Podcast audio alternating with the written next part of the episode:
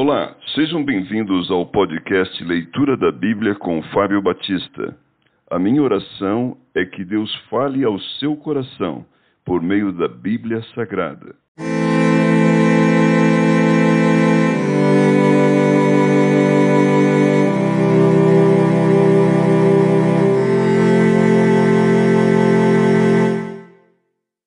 Primeira Timóteo capítulo 5 os deveres dos pastores para com várias classes de pessoas.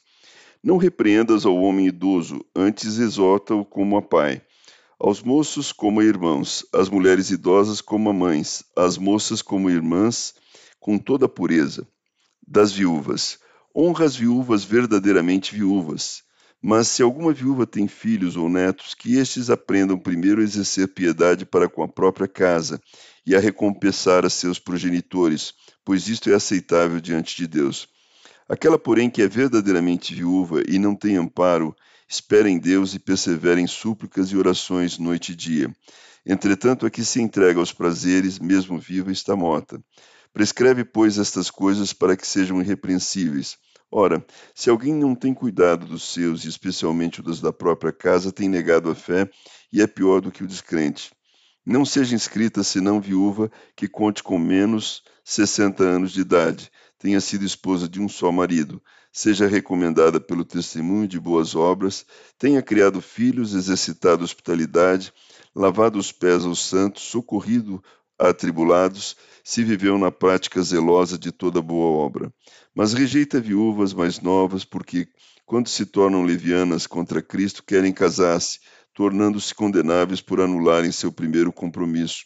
Além do mais, aprendem também a viver ociosas, andando de casa em casa, e não somente ociosas, mas também, mas ainda tagarelas e intrigantes, falando o que não devem Quero, portanto, que as viúvas mais novas se casem, criem filhos, sejam boas donas de casa, e não deem ao adversário ocasião favorável de maledicência, pois com efeito já algumas se desviaram, seguindo a Satanás. Se alguma crente tem viúvas em sua família, socorra-as e não fique sobrecarregada a igreja, para que esta possa socorrer as que são verdadeiramente viúvas.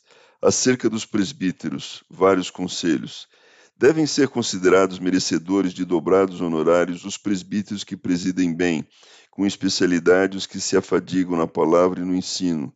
Pois a Escritura declara: Não amordaces o boi quando pisa o trigo, e ainda o trabalhador é digno do seu salário. Não aceites denúncia contra presbíteros, senão exclusivamente sob o depoimento de duas ou três testemunhas. Quanto aos que vivem no pecado, repreende-os na presença de todos, para que também os demais temam. Conjuro-te perante Deus e Cristo Jesus e os anjos eleitos que guardes estes conselhos sem prevenção, nada fazendo com parcialidade. A ninguém imponhas precipitadamente as mãos, não se tornes cúmplices de pecados de outro, conserva-te a ti mesmo puro. Não continues a beber somente água, usa um pouco de vinho por causa do teu estômago e das tuas frequentes enfermidades.